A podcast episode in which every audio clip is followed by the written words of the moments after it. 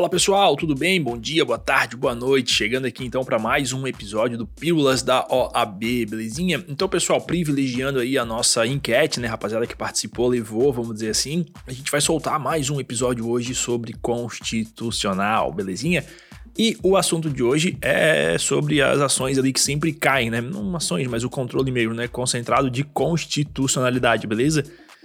Se não sempre, mas olha, quase sempre tem aí alguma questão ou na primeira ou na segunda fase relacionado a essa questão bacana aqui que é não tão difícil de, de entender, tá bom? É, não é assim, é, ela é fácil até de entender, só pegar ali as nuances de uma coisinha ou outra, tá certo? Pessoal, antes de começar o nosso bate-papo, fica aquele recadinho para você, né? Dá um seguir aqui no, no Spotify, onde quer que você esteja ouvindo a gente e por gentileza, se possível, né? Dá um seguir lá no Instagram também, dá uma força pra gente, sempre bacana contar com a tua presença lá, tem muito conteúdo bacana para você curtir, salvar, compartilhar. Pessoal, compartilha o conteúdo, pô, pô não custa nada, né? E assim, é, dá uma, uma força para aquele teu brother que tá, tá querendo passar também na prova, né? Até porque não sei se você sabe, mas a prova da, da UAB, ela não é classificatória, ela é qualificatória. Então, assim, se tu ficar antes ou depois ali do teu parceiro, vai ser massa se vocês dois passarem. Então, né? Contribui aí, compartilha a parada, tá bom? Mas deu de bate-papo e vamos para o nosso episódio. Vamos lá.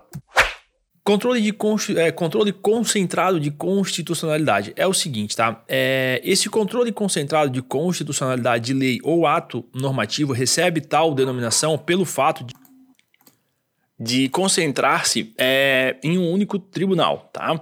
Esse controle se dará por meio de ações específicas, que são elas, olha só, ADI, Ação Direta de Inconstitucionalidade artigo 102, inciso 1, a linha A da Constituição Federal, tá? O que, que é isso?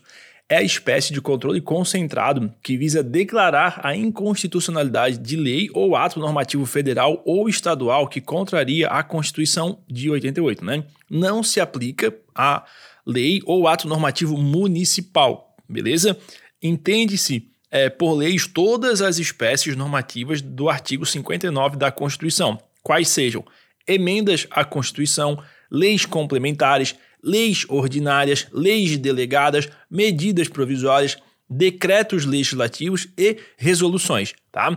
A competência para processar e julgar as ações diretas de inconstitucionalidade será definida em conformidade com a natureza do objeto da ação. Tá? Então, primeiro, olha só.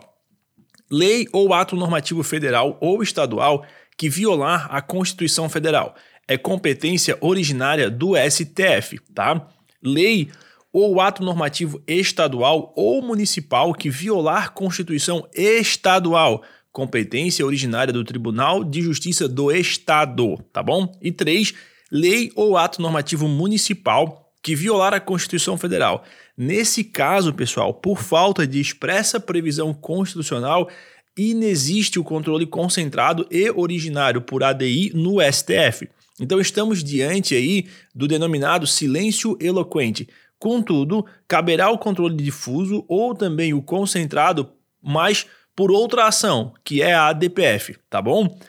A Constituição de 88 estabeleceu que a ADI poderá ser proposta pelos seguintes legitimados. Olha só, o presidente da República, a mesa do Senado Federal, a mesa da Câmara dos Deputados, a mesa da Assembleia Legislativa ou da Câmara Legislativa do Distrito Federal, o governador do estado ou do Distrito Federal, Procurador-Geral da República, Conselho Federal da Ordem dos Advogados do Brasil, partido político com representação no Congresso Nacional, confederação nacional ou entidade de classe no âmbito nacional, beleza? Este rol ele é taxativo, tá? E infelizmente aí vocês têm que decorar, tá bom? Não, não esquece disso, tem que decorar porque senão já era, tá? Cai direto isso aqui na prova. A declaração de inconstitucionalidade será proferida pelo voto da maioria absoluta dos membros do STF, ou seja, pelo menos seis ministros, tá? Desde que presente o quórum, o quórum de instalação da sessão de julgamento, que é ao menos oito dos onze ministros, joia? As definições, ah, perdão, as decisões, aliás, definitivas de mérito proferidas pelo STF nas ações diretas de inconstitucionalidade produzirão eficácia contra todos, que é a famosa eficácia erga omnes, e efeito vinculante, tá bom? É... Interventiva federal, vamos lá. É... representação interventiva federal, no caso, né, que seria a ADI interventiva, artigo 36, inciso 3, combinado com o artigo 34, inciso 7, tá? Utilizada caso houver risco à manutenção do equilíbrio federativo e é possível a utilização da intervenção codificada no artigo 34 e para a utilização deste mecanismo, necessária a ADI interventiva com a finalidade de proteger a estrutura constitucional federativa contra atos irregulares de unidades federadas. A legitimidade ativa será do Procurador-Geral da República, tá? Se julgada procedente a ação, o STF requisitará que o presidente da República decrete a intervenção. De acordo com o artigo 3, inciso 2, da Lei 12562 de 2011, podem ser objetos da ação. É, o que, que pode ser, né? Objeto da ação: lei ou ato normativo que viole princípios sensíveis ou seja, forma republicana, sistema representativo, regime democrático e etc. Omissão ou incapacidade das autoridades locais para assegurar o cumprimento e a preservação dos princípios sensíveis, por exemplo, os direitos da pessoa humana, ato o, o, o, também, né, ato governamental estadual que desrespeite os princípios sensíveis, é ato administrativo que afronte os princípios sensíveis e, por fim, ato concreto que viole os princípios sensíveis, tá? É o único exclusivo, o único e exclusivo legitimado ativo para a propositura da representação interventiva federal é o Procurador-Geral da República, que tem total autonomia e discricionariedade para formar o seu convencimento de ajuizamento. No âmbito estadual, em sendo a, a, a ação proposta no TJ como premissa, para eventual intervenção estadual em município, o legitimado exclusivo será o chefe do Ministério Público Estadual, qual seja o Procurador-Geral da Justiça, de Justiça, tá? É o PJ, o PGJ, tá? Na hipótese de representação interventiva federal, a competência é originária da, do STF, nos, nos termos do artigo 36, inciso 3. Por sua vez, em se tratando de representação interventiva estadual, aí a competência originária será do TJ local, tá certo? Agora vamos falar de ADC. Ação declaratória de constitucionalidade, artigo 102, inciso 1, a linha A da Constituição.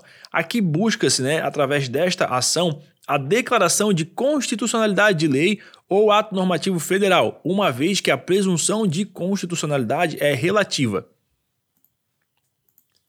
buscando aí dessa forma a constitucionalidade, aliás, a presunção de constitucionalidade absoluta, tá? O órgão competente para apreciar a ADC é o STF de forma originária. A legitimidade para a propositura é a mesma da ADI, que está lá no artigo 103, tá? A decisão possui efeito erga omnes, ou seja, eficácia contra todos. Ela é ex tunc ela é vinculante relativamente aos demais órgãos do Poder Judiciário e à administração pública direta e indireta nas esferas federal, estadual e municipal. Belezinha? E a ADO. A ADO, ação direta de inconstitucionalidade por omissão. Artigo 103, parágrafo 2 visa combater a inefetividade de normas constitucionais de eficácia limitada Desta forma, codifica o artigo mencionado. Olha só. Declarada a inconstitucionalidade por omissão de medida para tornar efetiva a norma constitucional, será dada a ciência ao poder competente para a adoção das providências necessárias e, em se tratando de órgão administrativo, para fazê-lo em 30 dias. O STF é o tribunal competente para o julgamento de forma originária da ADO quando o responsável para suprir a omissão for o Congresso Nacional ou o presidente da República, ou ainda o órgão administrativo que sujeite a sua que se sujeite à sua competência, tá? Os legitimados para a propositura da ADO são os mesmos da ADI, tá? O artigo 103, parágrafo 2 estabelece efeitos diversos para o poder competente e para o órgão administrativo. Uh, o poder competente será dada a ciência ao poder competente, não tendo sido fixado qualquer prazo para a celebração da lei, tá? Quanto ao órgão administrativo, deverá editar medida no prazo de 30 dias, sob pena de responsabilidade ou nos termos do artigo 12H, parágrafo 1 da Lei 9868/99, em prazo razoável a ser estipulado excepcionalmente pelo tribunal, tendo em vista as circunstâncias específicas do caso e o interesse público envolvido. Boa?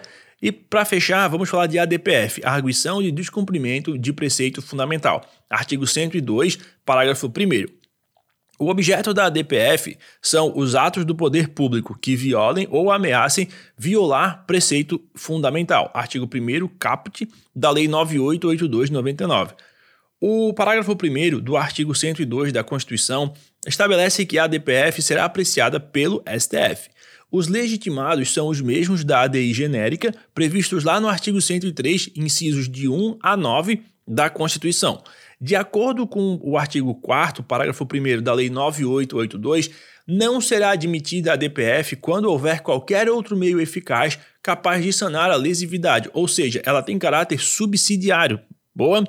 A decisão terá eficácia contra todos, né, erga omnes, e efeito vinculante relativamente aos demais órgãos do poder público, além de, por regra, ter efeitos retroativos, ex tunc, tá bom? Então, galera, era isso por hoje, tá? Um, bate-papo bem rapidinho aí sobre o controle concentrado de constitucionalidade, tá certo?